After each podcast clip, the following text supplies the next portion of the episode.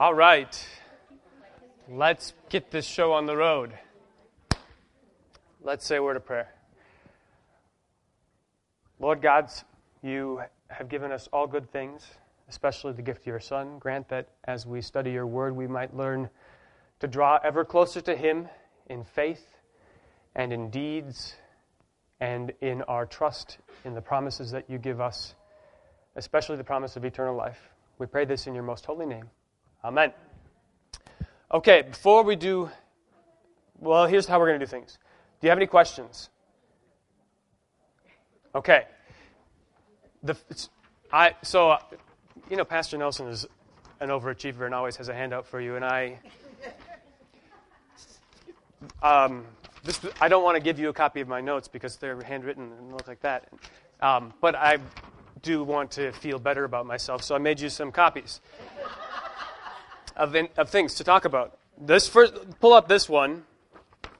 Now, this is a book. Um, this just this just happened to be. Uh, ha- I happened upon it yesterday. I just started reading this book. It's page four. I think I'm on page five in reading it. Um, but it was this really interesting thing. This pertains to last week's discussion. So I'm going to read this paragraph for you, and then um, we can talk about it a little bit. So the, the, premise of the book at this point is the fellow is making an argument that um, we should uh, we, can, we should consider ourselves in an age of distraction, and that we should consider our attention. We should understand that our attention is a commodity. It's been commodified. Um, and that nonetheless, it's ours to choose to do with as we please, even though, um, especially in advertising, um, politics, I'll try to co opt our attention. And uh, he gives this example. So he says, so he, he's making a, a case for regaining our attention, right? Applying it to what we want to apply it to. So, so for instance, some of the examples he gives are you go into the airport and um, you put in your you put in your stuff in the, the gray you know the gray bucket to go through security. The security, this this place where there's one place where you're going to give up your, your privacy for the sake of security, and even there in the bottom of the bucket there's an advertisement for something or other, right? That that space which is you know you've you've given up this this uh, your attention for this moment. It's been used for economic purposes. And he's not saying it's some big conspiracy, but he's just saying we should note this. And this is important for us in the church because uh, where you direct your attention, whether you give your attention away or whether you let it be taken from you, um, matters, right? How are we to love? What's the, what's the greatest commandment? Love the Lord your God with. Yeah, Give him all your attention. That's what devotion means, right? Is to, to, get, to pay full attention to. Um, and so the, it, it's a really, so I find the book, the book to be really applicable. And then this paragraph came up, and I th- wished that I had seen it before last week's class. So, page four, you can see that post it note, which is, was yellow, now is white. We have developed methods for tuning out commercial messages for example, by inserting earbuds or burying our faces in devices. This is what you do if you're riding on public transportation and you don't want to give away your attention. Bus riders in Seoul, South Korea find themselves at a new frontier. They have advertising squirted into their noses. A smell resembling that of Dunkin' Donuts coffee is released into the ventilation system as a Dunkin' Donuts advertisement plays over the bus's sound system shortly before the bus stops outside a Dunkin' Donuts store. An announcer points out the fact in case it has somehow been missed. This kind of advertising is especially aggressive and indiscriminate. It is also exquisitely well targeted to morning commuters who are primed to want coffee at the time they are exposed to the advertising, and there it is, right next to the bus stop. The advertising agency responsible was rewarded by its, awarded by its peers, rewarded by its peers with a Bronze Lion Award for best use of ambient media. Now, when I so eh, so, what's your first reaction to the to the notion of spraying the smell of Dunkin' Donuts in a in a bus? What? I'm offended. I, I feel like I've been assaulted. Yeah, you feel like you've been assaulted. Now, and, and okay, all right. So, like, I mean, it, it's the same sort of thing that I feel offended when I walk in, when I walk into a mall generally, and then walk past like, like some, well, it's perfume or something like that, right? Or one of these uh, department store that's just spraying stuff. I don't know what what it is, but um, so you're. I, I, I think that that visceral reaction is really interesting. You're offended. Now, are you similar? Yeah, Krista, go ahead. I'm invited. You're invited. Oh, you, oh, no, that's good. So let's think this the other way. So I'm offended. You're, you're offended, and I'm offended because they're manipulating me. It's not actually Dunkin' Donuts that you're smelling. You're invited if, suppose, you walk by a bakery and the doors are open and you smell a bakery there, right? Where, they're just, where the product is speaking for itself, right? Um, it's your, and it's your choice to walk by the bakery. You don't, you're not having it squirted in your nose, right? Right? Beth, did you have something? You're, um, appreciative of the smell and walking to somebody's house Yeah, right. good, you know, because you, you know there's something good for you. Exactly. Yeah, yeah. Rachel. I am begrudgingly impressed because Yeah. Oh, yeah. It, it is brilliant, right? And, Somebody's making a lot of good coffee, as like oh, coffee drinker, and you smell it, you want it immediately. that's right. And, and it's, what is surprising is that with how visual and audio media have been so capitalized upon for advertising, that this is just, just such a recent thing. When it is so, so powerful, right? Nothing wants me, makes me want a cup of coffee more. Like seeing Maxwell House, Good to the Last Drop, yeah, it makes me want a cup of coffee, but not like if the pot's already been brewed and I can smell it, right? It's really, it's, you're right, it's brilliant. Um, okay, so now, now connect this to the church and our attention, our devotion to God. What do you think? What, what can we learn about ourselves? Um, and what can we learn about the church and God, the way God interacts with us from, from this and our reaction? Carol. Um, this is kind of a negative, Okay? and that would be from this example of the Dunkin' Donuts and the feeling of being assaulted. Mm-hmm. Whatever it is that we in the church do, still be aware of if it is the negative. That's right. So this, so this is so this is really uh, this is really important, um, and it's so you remember a skunk sprayed last week, of last last weekend, right? Which was an assault on our senses, um, and there are, but there are also lots of lots of different kinds of smells that could happen in a church, um, which are not pleasant smells, right? and, and there's sort of two ways to think about there, there, there are two ways to approach the, the sense of smell in church as it pertains to God, right? You can either be agnostic about it, indifferent. You can say, it doesn't matter. So if a skunk sprays outside, well, that's what we're going to smell this morning. Or if uh, the pre- predominant perfume in the room is something delightful, we're just going to enjoy that this morning. Or if, um, you know, they're cooking a, a lunch up in the kitchen, we're going to smell that wafting down, and that's going to be great. You, so you can be agnostic about it. You can be ambivalent about it and say, well, it doesn't really matter. Or you can say, which is what we do here at St. John, church uh, is, is in, involving all of your senses. It requires all of your attention. You're devoted entirely to God. And this is why at baptism, um, you get anointing oil put on your forehead. Um, and my thumb smells like it the, the rest of the day. And so I'm thinking about baptism all day long. And then you get that, you get that same anointing when you are sick or when you're on your deathbed and you smell like baptism. You, you, it's, like, it's like if you smell coffee, you, you want to drink coffee. If you smell anointing oil, you remember your baptism. That's how it goes. The same thing with incense. Um, you, you all recognize this place instantly when you walk in. You're not, as, you're not as sensitive to the incense as you once were, perhaps. You become used to smells over time, but you will notice the difference if there was no incense burned as opposed to if there, if there were incense burned. And the point is, um, it matters. What, it's, what it smells like matters just as much as it matters like what the acoustics are, right? And uh, what color the walls are, and what color the vestments are. Those things all matter. Um, what, what the pews feel like, what the pews feel like matters in the same way because This is a place where you're devoting your attention to something that requires your whole attention. All right? Does that make sense? Okay. Barb. Um, one of the smells that I always remember is the Easter lilies on Easter. Yeah, absolutely. Sure. Just, it just brings the vision of Christ rising, and Yeah. it's just that really is Easter. That's right, and it's it's it's so deliberate too, right? I mean, it, and that's such a gift. That is such a gift from uh, from from God's creation, right? That that Easter lilies are blooming at the appropriate time. I mean, that's it's a marvelous thing. Yeah. Okay. I kind of just wanted to defend the church for a second about like the Dunkin' Donuts, the advertising. Yeah. You walk into Dunkin' Donuts and you smell the coffee, and that's desirable. Right.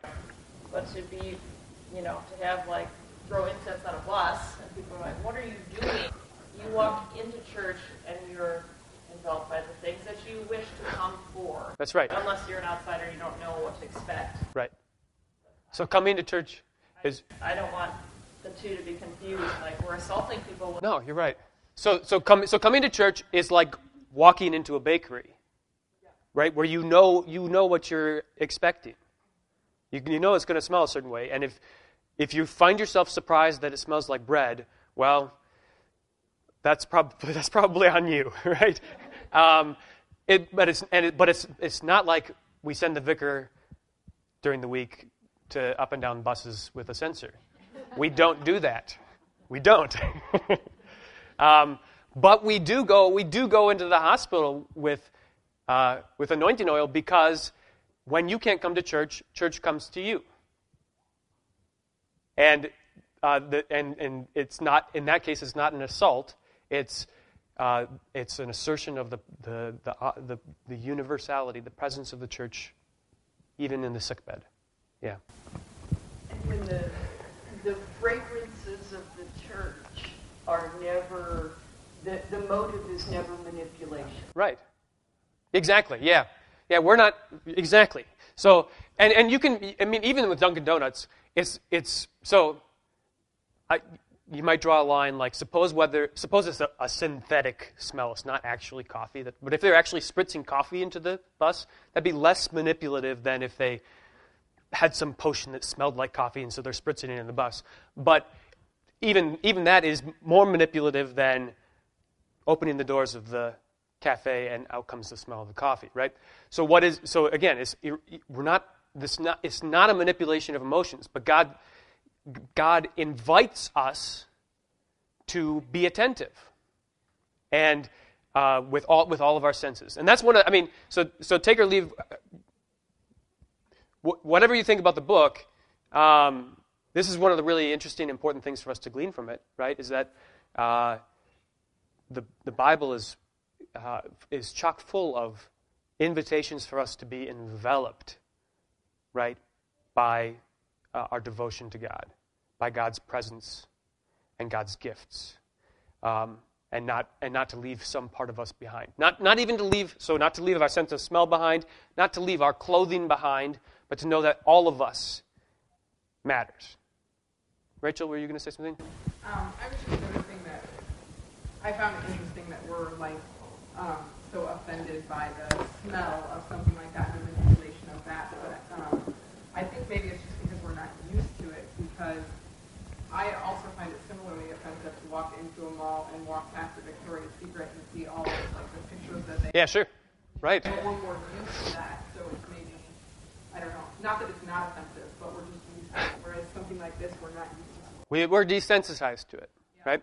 So, that, so, uh, so uh, this is all. Um, I think this is just this book is a really helpful, and especially this paragraph, a really helpful thing just for understanding um, that you're that you can either be passive or active with your attention, right? You can let your attention be taken, or you can be deliberate about what you give your attention to, and that's what that's what devotion consists of: attending to thing, the, the things that matter. Okay, Krista. You know, um, concerning the incense of um, in the church, you know, I, I, I always that um, Protestants are sometimes allergic. I never, never, really, I can say never, because know, um, I was a Catholic and her, his family Never heard that some Catholics said, oh, I'm allergic. Well, so and this is the, an interesting thing because um, I have allergies, right? People have allergies. Now, um, just like you might find it really uncomfortable to sit on a hard wooden pew, um, and and maybe there are ways you can accommodate yourself sitting on a hard wooden pew. It might be that incense is challenging for a person. But the reason why th- this is really important for us to understand as a, as a body, as a, as a group, as a people, is that um, we, we assist, we, we find ways to help, we find ways to, to accommodate, but we don't give up the things that identify us, right? So um, we don't, we're, we're what's the, what's the, the language? Um, we're not accommodationists. We are, um, what would, so we're not going to we're not going to change who we are. If we were in the habit of changing who we are and what we do, at at the the sensibility or sensitivity of any given individual, then all of a sudden the church has no has no uh, bearing anymore, right?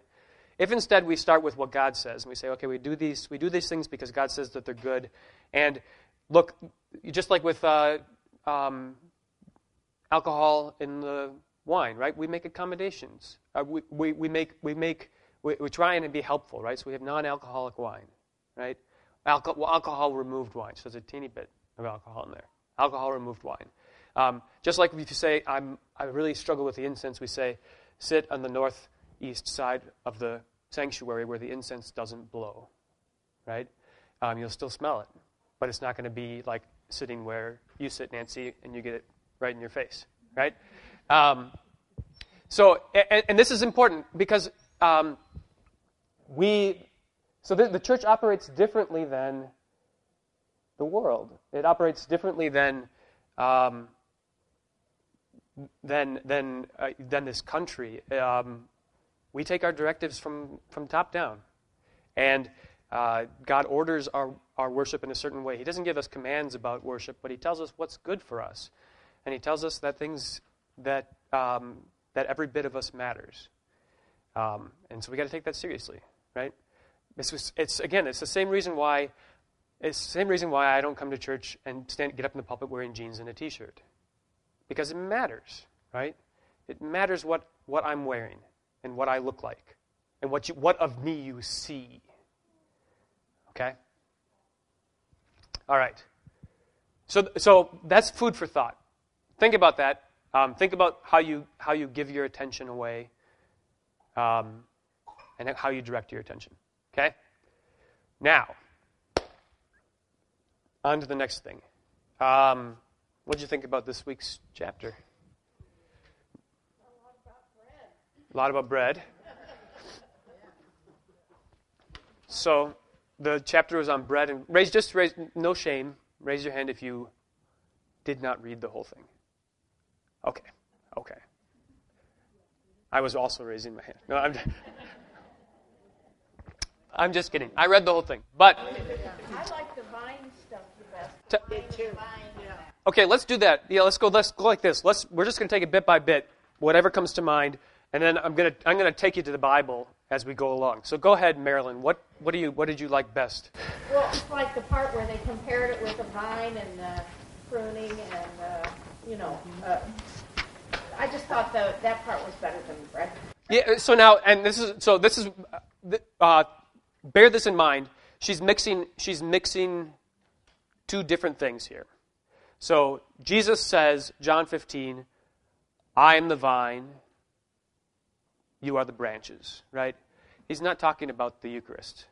He's not talking about the vine, a vine which produces grapes, which then are the cup that's, that we bless. It's a different, it's a, it, it's a different I am statement.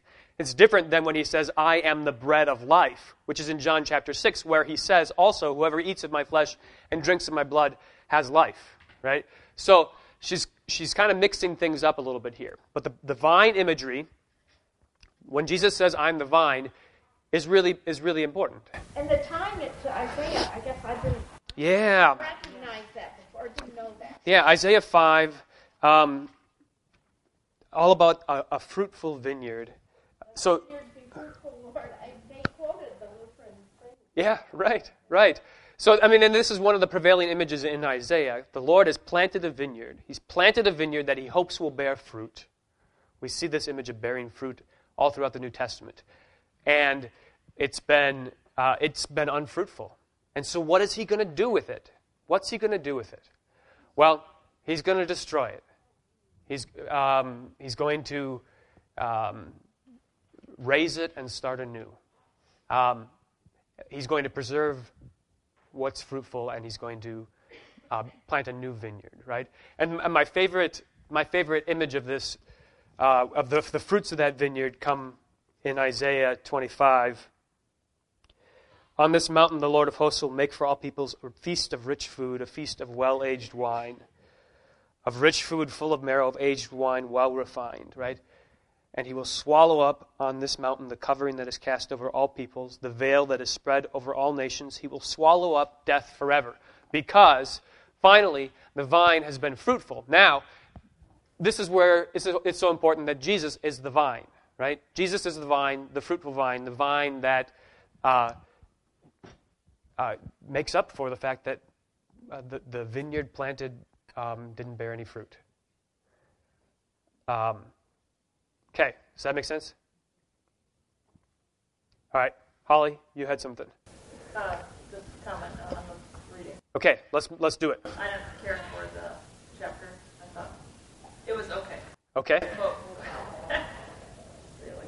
Uh, but one thing I did really like on 102 and 103, she talked about, you know, she Eucharist meal was like this cups of bread and big things of wine, and then she realized that maybe maybe we just need to retool our understandings of what is truly necessary for life, and that we only, you know, God gives us exactly what we need, and maybe it's less than what we imagine. Right, right.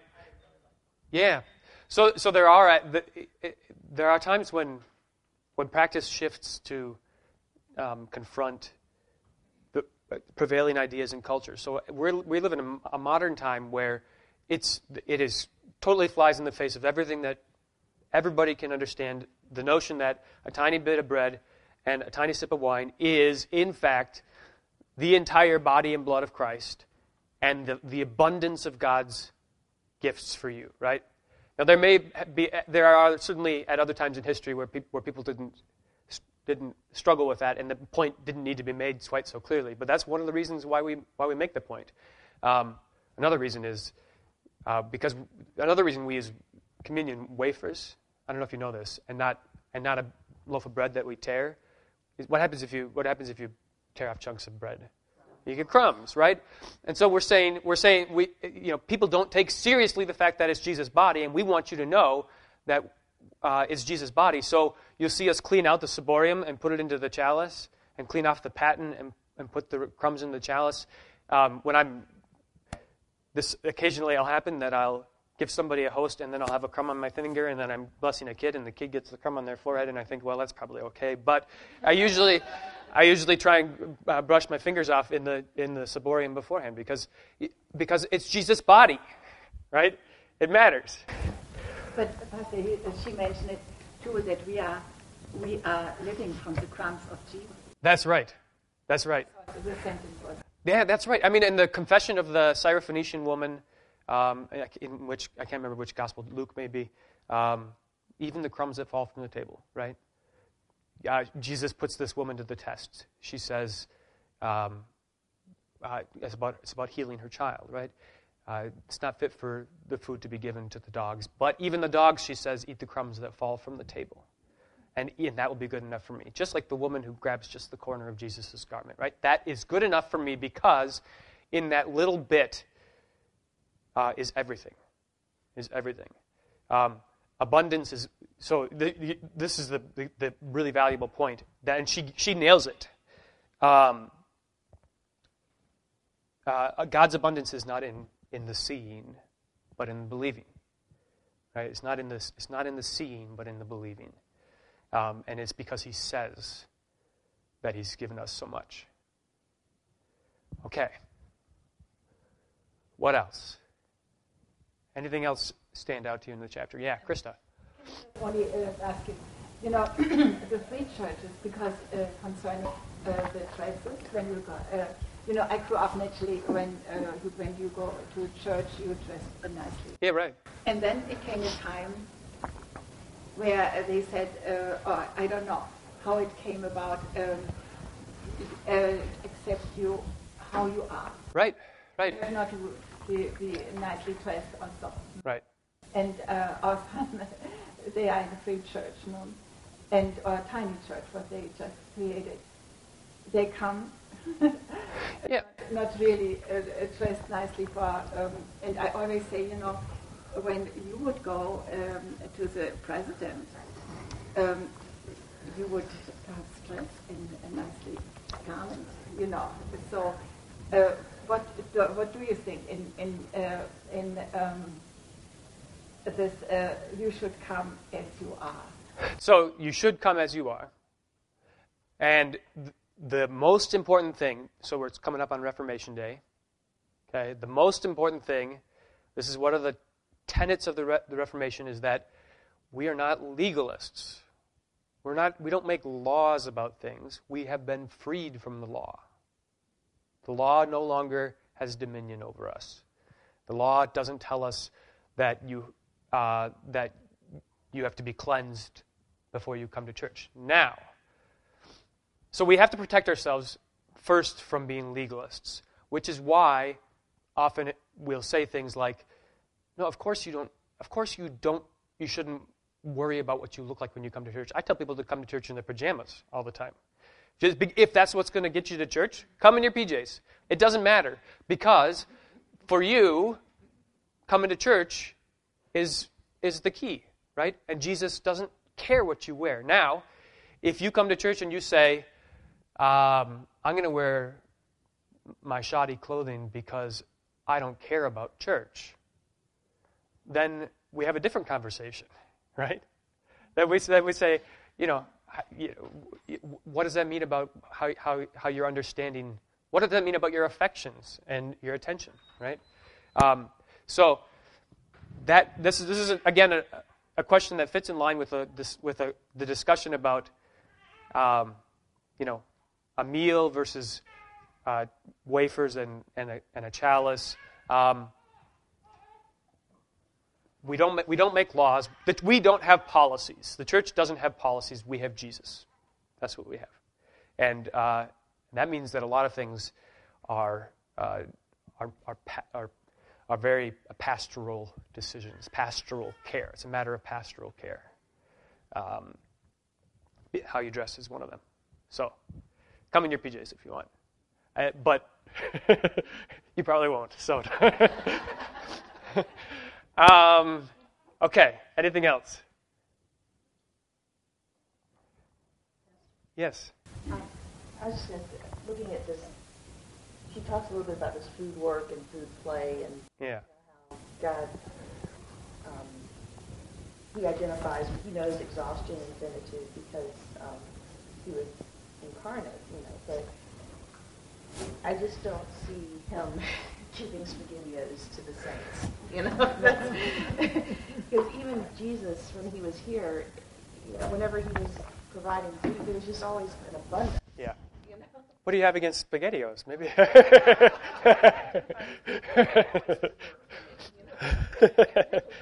no, I think I think so. Where does she make that point? Uh, do you remember 109, 108? Um, it's, it's interesting. Let's talk. Let's talk about this just for a second. Standing in my own kitchen. This is the bottom of page 108. So she's wondering about God's experience providing food for us, which is an interesting thing to think about. Does God, um, when God provided manna for the so think about think about the story, manna and quail, right? The people were grumbling because they didn't have anything to eat, and so God said, "Okay, I'll give you something to eat. Here's a foot of quail on the on the ground in the morning, um, and here's some manna. And if you don't keep the manna, if you don't eat it all, it's going to turn rotten and maggoty, right? Um, because they didn't appreciate what He had cooked for them, right? So in some, so God is like us, all right? in that sense, or we are like God in that sense. Um, so what is? God is now now now God has prepared this this feast, um, which is perfect, which uh, which we can perfectly receive because it's because of the sacrifice of Christ, right? So we couldn't receive God's, we couldn't participate in the marriage feast of the Lamb, we couldn't eat God's meal, we couldn't eat have table fellowship with God apart from Christ. But now Christ has come, Christ has died for us. We are in Christ. Now we are fit for the banquet. We're wearing the, the garments, the wedding clothing. And so, what is God's experience of preparing that meal for us? I, that's, a, that's a great question. I think it's a really uh, it's an interesting thing to consider. So, she says, standing in my own kitchen, which is, which is filled with books by Alice Waters and Laurie and which is awash with quinoa, I realize that I am at some risk of turning the God who provides food into a foodie, for whom cooking the right food at the right time of year has become both a pleasure and a mark of status. Surely our image of God as a provider of food might also include my mother, home from a long day at work and utterly without the energy to cook, microwaving a bag of popcorn for herself and opening a can of Chef Boyardee for me. Wait, one might object, with all due respect to your mother, how can that picture have anything to do with God, with the God who offers us flavors and nourish, flavor and nourishment? This is your objection, Tina, right? The God who created all those vegetables in Eden, the God who wants to provide us for us abundantly. My answer to that objection is this God became incarnate, and God knew exhaustion and finitude, and God has a preference for those with no margins in their lives. And out of solidarity, God probably sometimes hands around a can of SpaghettiOs to the saints. So, um, so the point that she's trying to make is that uh, you you provide for uh, yourselves and your families, even when it is just arduous work, right? Even when, even when it's unappreciated and even when it, it doesn't taste great, right? Um, you do that. I'm sure it always tastes great, but you do that. You do that, um, and it's uh, there, there's this this pride in it, um, and this completion of the work, and that's the same thing that God is doing. So I don't think I don't think she means that literally God hands around SpaghettiOs. If she does mean that, she's probably wrong. Um, but what she does mean is that God does understands what it is to rest and what it is to um, to uh, uh, be, be, have your have your load taken off. Just be exhausted. That's right. Right. Now, so of course, again, in Christ, what's different, and this is this is where I wish that all of her I wish that all of her discussions turned on this, right? That in Christ, um, Christ who takes how many loaves and how many fishes and turns them into a feast, right? Christ who does that doesn't need to bother with SpaghettiOs because um, he's got a cup that's overflowing, right, and a and a flour jar that's never empty and, and an oil an oil jar that, that's running over. Um, so it's just not so. So in the church, it's um, this is one of the great things about preaching in the church, um, and this is it's often undervalued, is that because we're because we're here, because of Christ, because of the abundance that sits on the altar, we get to we get to say to you things that are just just outrageous. Um, that seem to be patently untrue, which is that you have in this everything you need. This is the best meal you've ever had. It's, it's way better than a can of SpaghettiOs. It's the best meal you've ever had. Um, it's everything you need, and, you, and it's perfect. It's perfect. You're at the feast right now. You're sitting at the table with Jesus. He's given you everything he's got. Uh, he's, uh, he's slaughtered the fattened calf. Um, and and you're experiencing it right now. That it, it, unqualified. It's true. Every time you come to church, every time you come to the altar, um, in this world in which that that seems utterly impossible, in which food is scarce, right? In which SpaghettiOs are sometimes all that you have, right? Here we get to say, there's no lack, nothing's missing. It's all there. Um, and, and I, so that's, so I think that that's, if I was going to diagnose what one of the things that she, uh, one of her shortcomings is that she doesn't take us there. She's, she's much more interested in meeting people at a place of their, their sort of human experiences and less at a place of the sacramental experience that we have in Christ, right? So, yeah, it's true that uh, it's an interesting experiment to imagine Jesus as a loaf of zucchini bread. That's true. It's interesting. But it misses the point about what the Eucharist is, right? It's not how Jesus tastes. It's not how it's not whether or not he has nuts in you know and chocolate chips. It's uh, it's that he fills you, and that it's uh, a feast um, of wine well aged, of, of, of marrow well refined, right? Um, it's not that it delights this or that sen- sensibility of yours, not that it reminds you of this or that thing, but that it gives you God, it gives you salvation. And I feel like also like a first quote is that fills your wants, so that you're not you don't have to want the supreme bread, you know. You Right, right. This is again, so I would, I want to, um, page 98. This is an important thing. She makes this, she makes this comment about this, how she had he- heard this rabbinic commentary growing up, thinking that manna tasted like whatever you wanted it to taste like, right? Um, and then she concludes on the top of page 98 Jesus does not just taste like honeyed wafers. Jesus tastes like whatever, tastes like morning glory muffins or chocolate tea bread, whatever you desire. That's not true. It's not true. What you desire is Jesus. You desire Jesus. Um, you don't desire him because he tastes like your favorite bread. You desire him because he feeds you. Um, that, and, and, and it's just completely backwards. What she says is completely backwards there. Um, it's not, I mean, yeah. Go ahead, Nancy. I, I found her very irritating. But um, I think she takes the metaphors and yeah, but, um, It was a long chapter, wasn't it? Okay. the thing is, the whole point, Jesus saying, I am the bread of life, is because in those days, bread really was the staff of life. It wasn't that it had a nuts in it or anything else. Right. What kept you alive? Right. And that's why, you know, in translation, you go, uh, like in Mexico, for some parts of Mexico where they had to translate it, that Jesus is the tortilla of life. Right. Yeah, because for them, bread was something special. You know, that would be the zucchini bread with the nuts and the chocolate chips and all that. And that is what, what was meant. It was meant that this is what keeps you alive. Right. Yeah, absolutely. So, so, so um, yeah, you're right. Um, let's put her aside for a second. Any- Anything else about what we read? Let's just, uh, yeah, Krista. I thought it was interesting that manna was every day a different taste. Yeah, yeah.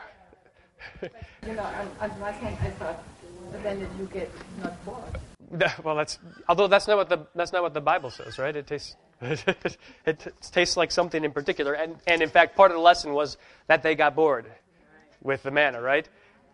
They got bored with the manna. Okay, um, we're at a, let's get let's give her a little bit of a rest. Um,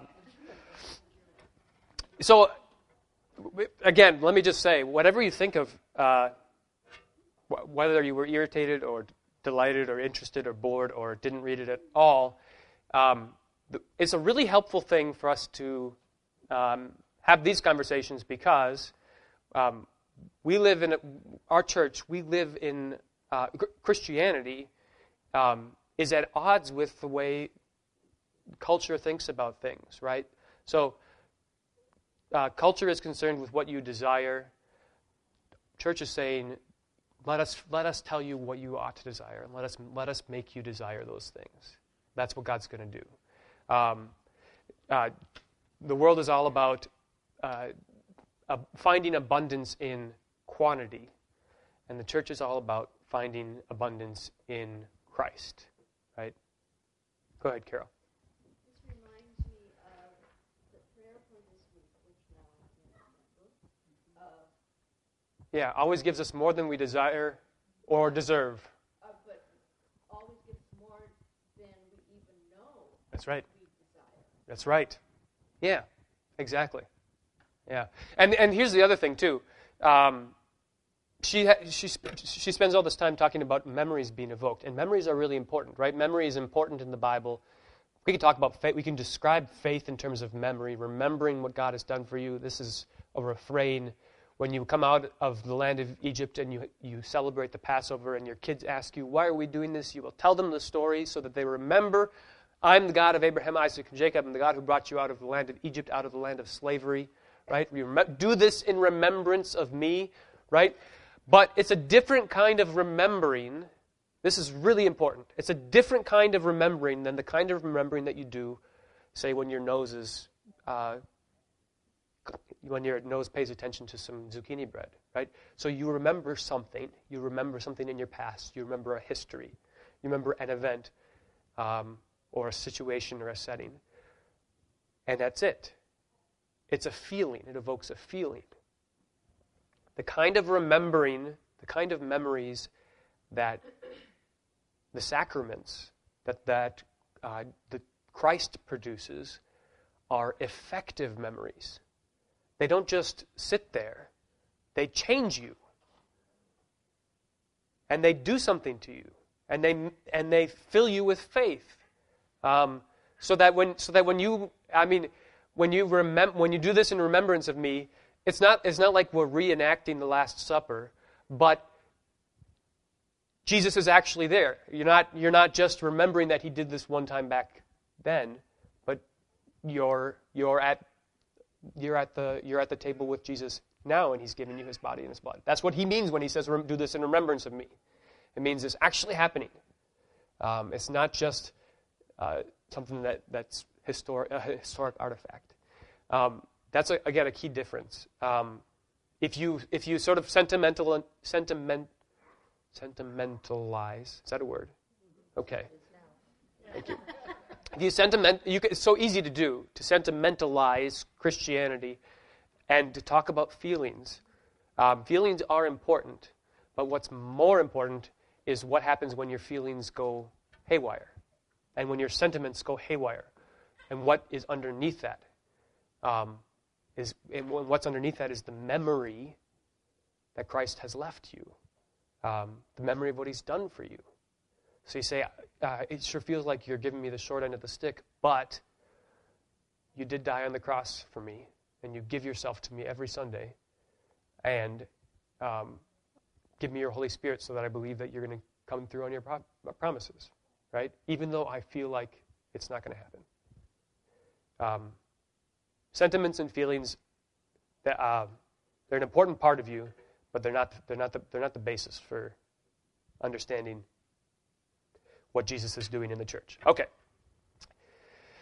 You know that, though, right? Um, take a look at this uh, Eucharistic theory of culture. Uh, this is by Peter Leithart. He's one of my favorite guys. Um, and he, he often has these short little articles on the First Things website. First Things is a, a um, uh, publication, a journal, um, and he has a blog. And I, always find the stuff that he writes really interesting. And I thought you might, and you might enjoy this sort of as a, as a foil to what Lauren Winner said. There are some things that are in common. Um, uh, but he, he ties things together really nicely. So listen to what he says. Let me just read it. Two sides. The Lord's Supper models a proper meal. But for that very reason, it models a properly ordered community, the right order of human society. How we eat together, with whom we eat, tells us what kind of community we are. It also presents a model of work, creativity, culture, the whole realm of human making. In the Eucharist, we don't eat grain, but bread. We don't drink water or eat grapes from the vine, we drink wine. Both bread and wine are cultural products, the result of human labor. We need to plant and harvest grain, transform grain into flour, and mix flour with other ingredients, bake it to make bread. Winemaking is a complicated process that takes enormous skill and knowledge. In making bread and wine, we are mimicking the creativity of God, who takes hold of the creation, breaks it down, puts it back together in new ways, gives it a new name, pronounces it good. Bread and wine making imitate the creative work of God. We do this all the time. We remake what comes to us in creation. We cannot help but do this. No human being exists in a purely natural environment. We transform it all the time. It's the way we are in the image of God the Creator. And what does the Lord's Supper show us about our making? our making is ordered toward worship. This is, so here's the contrast ordered towards worship and not sentiment, right? Worship and not sentiment. Bread and wine stand in for all our cultural products, and we bring them into the presence of God. Protestants don't believe that Christ is re sacrificed in the Lord's Supper, but we do believe in a sacrifice, a sacrifice of praise and self offering.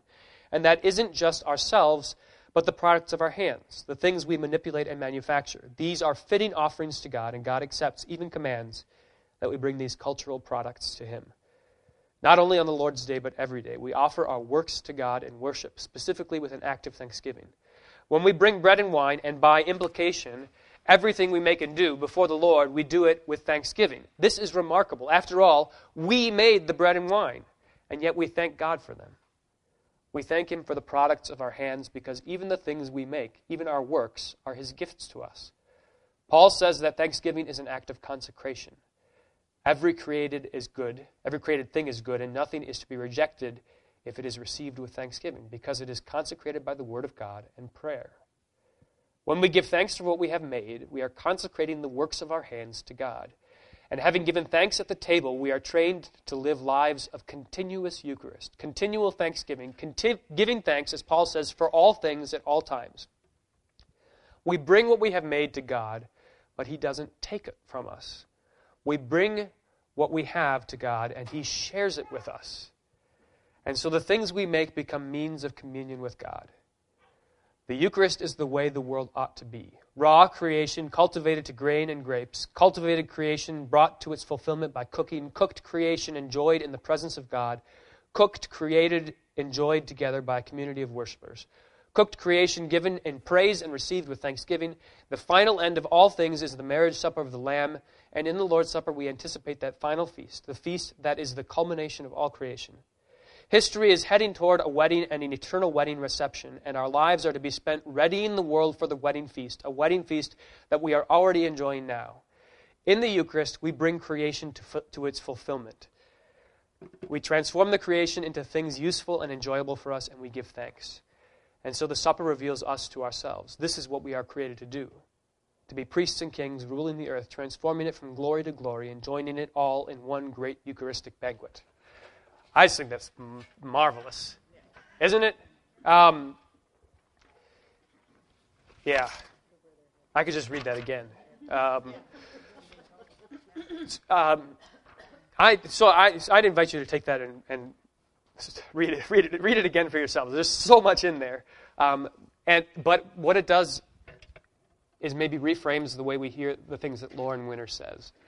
So she's talking about um, creation and created works in a different way, um, sort of missing the end game. Um, and we can, we can salvage that, and we do that here by, uh, by talking about the Eucharist, by remembering what these things are for. Um, I thought you'd also find it interesting this, the, second one, the second one by Peter Leithart, who talks about the Dionysian Jesus. Um, you remember when um, Lauren Winner says talks about the alcohol and wine, and how Jesus is uh, excessive and dangerous, which at first struck me as really odd. Right? I didn't. I, she was talking about a good kind of drunkenness, um, and the way she said it didn't didn't ring well with me. Um, but then I remembered First Corinthians. You know, First Corinthians 11, right? Um, how it, how it can kill you, right? It can kill you, and um, or and make you sick. If you if you if you eat and don't believe, if you don't discern the body and blood, um, it can kill you and make you sick. It's dangerous, right? Not in the sense that like you're gonna you're gonna become blackout drunk, but that it is potent, right? That it does something to you. The Eucharist does something to you, and um, in that sense, the fact that it's wine isn't incidental. Um, and so here, Peter Leithart draws a connection to um, myths of Dionysus, who was the the god of excessive feasting, right? And he says, he says, Jesus is the true Dionysus, the one whose excessive feasting um, is for our good. And he says, the wine, this is the last paragraph on the first page, the wine is not safe. It is the wrath wine of the holy God, right? I'll pour, pour out the cup, a cup of wrath, God says. The transcendent God, the God who escapes every effort to control or corral him. So if you drink this, if you drink his this wine, drink his body, or eat its body and drink his blood, and think that you're going to control the corral him, it's going to kill you. Because you can't come at God that way. You can't. Um, you, you, you receive him as he's given, given himself to you. The wine of Jesus, the wine foaming and strong in his cup, wine that he pours out to make his enemies stagger and fall. The wine of Jesus, too, can drive people mad. For some who come to this table are sick and some are fallen asleep. That's 1 Corinthians. Then he says, This wine is not safe, but it is the cup of blessing, which is a, which is a fantastic way to think about the Eucharist, right? If you um, uh, think that, if you think that it doesn't matter, if you find yourself becoming acquiescent, or just sort of like quiescent, just sort of ambivalent about it, remember that. Remember what, remember what Paul says. Um, do you not know that uh, it's that the bread that we break is the, the body of Christ? That uh, the cup that we share is, is the, the cup of fellowship with Christ. Do you not know? This wine is not safe, but it is a cup of blessing. That's how you should, that's how you should think about it. Okay? But it has blood, what we are thinking. Right. And believing. Right. Yes. Right. Right. It's not it's not mere wine, but Christ's blood. Yeah. Yep. Rachel, are you raising your hand? Okay. All right. Any questions? Have I left you? Is are you okay? I feel like I got a little bit more impassioned than I normally do, and I'm sorry if that. Okay, let's pray. Lord, remember us in your kingdom and teach us to pray. Our Father, who art in heaven, hallowed be thy name. Thy kingdom come, thy will be done, on earth as it is in heaven. Give us this day our daily bread, and forgive us our trespasses, as we forgive those who trespass against us and lead us not into temptation, but deliver us from evil. For thine is the kingdom, and the power, and the glory, forever and ever. Amen.